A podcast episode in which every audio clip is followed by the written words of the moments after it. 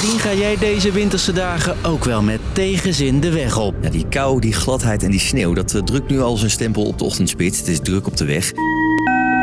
Of de trein in. Door een wisselstoring is er slechts beperkt treinverkeer mogelijk. Ijskoud. Ja, ik bevries gewoon. Maar voor anderen is dit juist het moment om te shinen. Dit is waar we natuurlijk ook het allemaal voor doen. Hoe zorgen Rijkswaterstaat en ProRail ervoor dat jij veilig van A naar B komt? Ja, voor ons zijn dit ook wel de mooie momenten als ik heel eerlijk ben. Dat zoek ik, Jasper, voor je uit.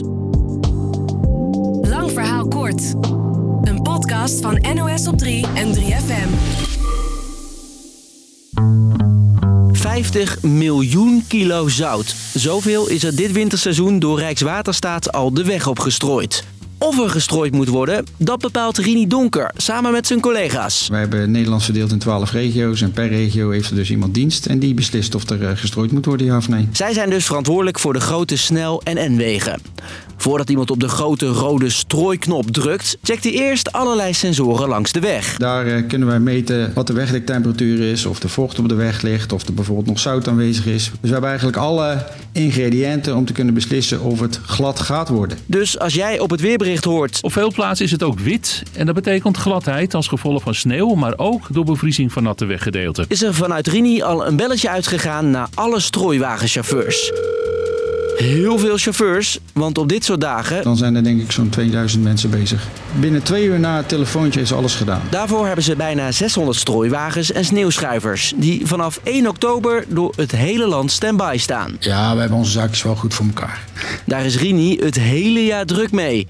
Al is sneeuwfiles compleet voorkomen echt onmogelijk. Oké, dat is de weg. Maar er gaan ook een boel mensen over het spoor naar school of werk.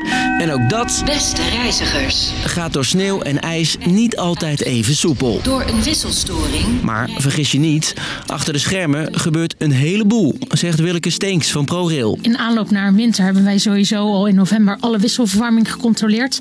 Dat zijn zo'n 5000 wissels met wisselverwarming. Ja, die hoor je vast wel vaker, vanwege een wisselstoring. De wisselverwarming is vooral belangrijk. Vooral om te zorgen dat eh, ze niet in storing raken.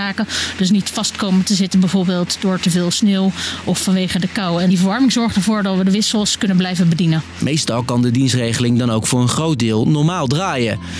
En er is nog iets waar ze rekening mee moeten houden. Ijs onder de trein. We proberen te voorkomen dat ijsblokken die aan treinen komen te zitten in wissels komen te vallen en die tot storingen leiden. Ze spuiten de trein daarom vol met antivriesspray. En sneeuwploegen houden wissels ook steeds goed in de gaten. Die zorgt er vooral dat als een eh, storing sneeuwgerelateerd is, dus de grote hoeveelheid sneeuw ertussen zit, eh, dat dat weggehaald kan worden. Zodat er altijd een aantal treinen kan blijven rijden. Goed, deze dagen verdwijnt de sneeuw redelijk snel. Maar wat als het dagen achter elkaar dit weer is? Valt daar tegenop te strooien? Dat komt nog steeds goed met onze stroois. We hebben gewoon genoeg materiaal om dat soort eh, situaties ehm, het hoofd te bieden. Zo'n heftige winter is volgens Rini van Rijkswaterstaat alles voorgekomen.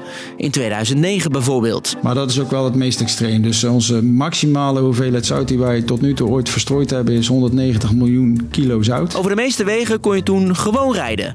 Op het spoor ligt dat net wat ingewikkelder. Bij echt heel winters weer gaat er een nooddienstregeling in, waarbij een groot deel van de wissels op slot gaat. Waarbij we ongeveer 15% van de reguliere dienstregeling kunnen rijden. Dus daarmee kunnen we zorgen dat reizigers met cruciale beroepen in ieder geval van A naar B kunnen en weer terug. Maar in andere landen rijden treinen toch ook gewoon als het koud is en sneeuwt?